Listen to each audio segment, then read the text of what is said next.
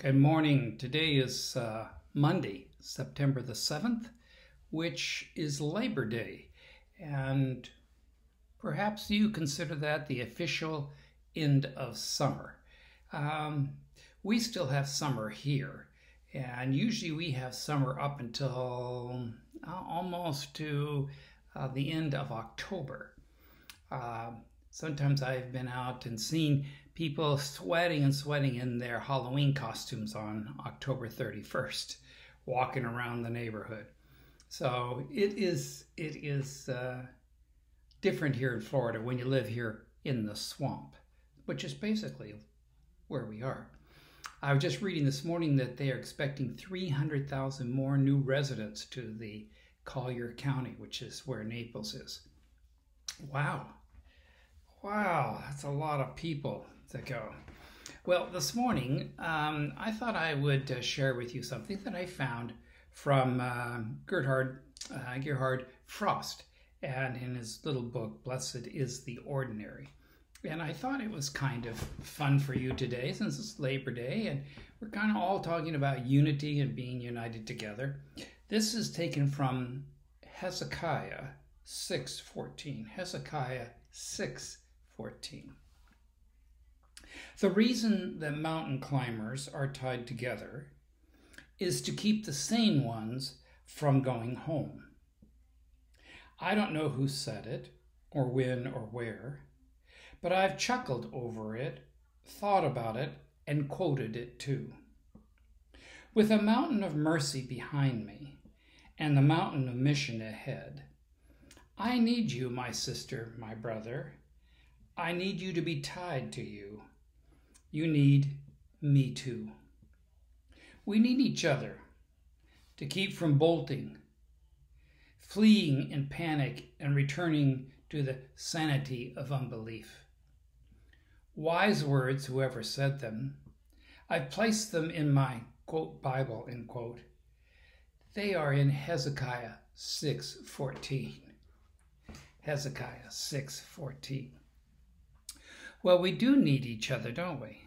We do need to depend on one another. That's why the Bible talks about having a fellowship of believers in which we are together. The Bible talks about that in many places, that we should not forsake the gathering of ourselves together.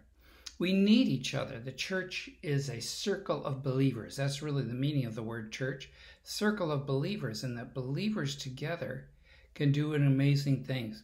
You see, by myself, I can accomplish a lot, but with my church, I can do so many more things.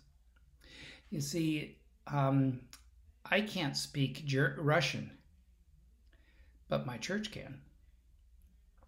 I can't play the piano, but my church can.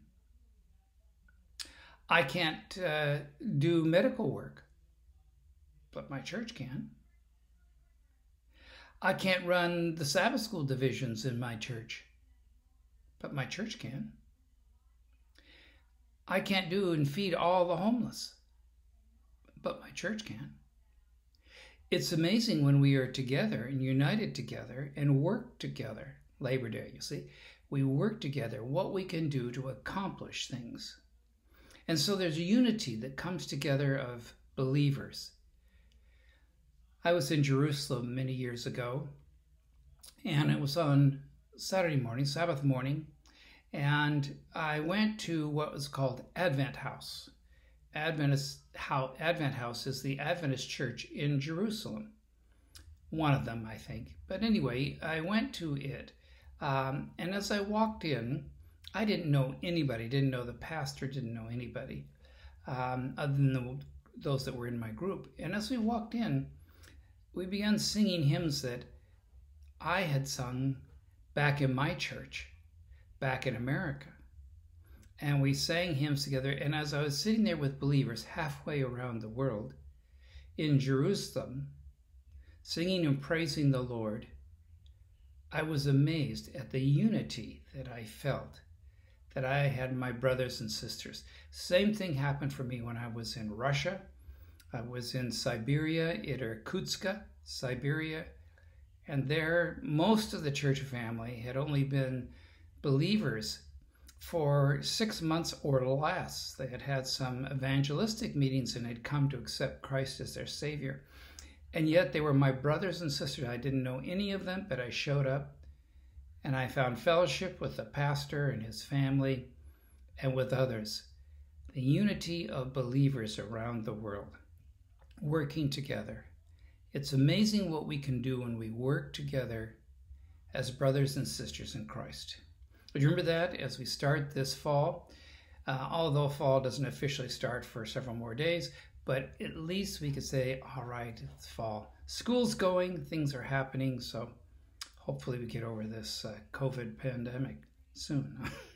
all right, let's pray together. Dear, dear Lord, I thank you for being with us as we start this fall season. I thank you for your grace. May we learn to work together in harmony with one another, and that we've let your spirit lead. It is important to say that I need you and you need me. So, Father, thank you for our fellowship that we have in you, no matter where we are in the world, no matter who we are.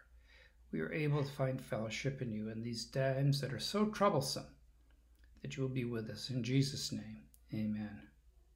All right, don't forget Hezekiah 6:14 today. All right, have a great day. God bless you.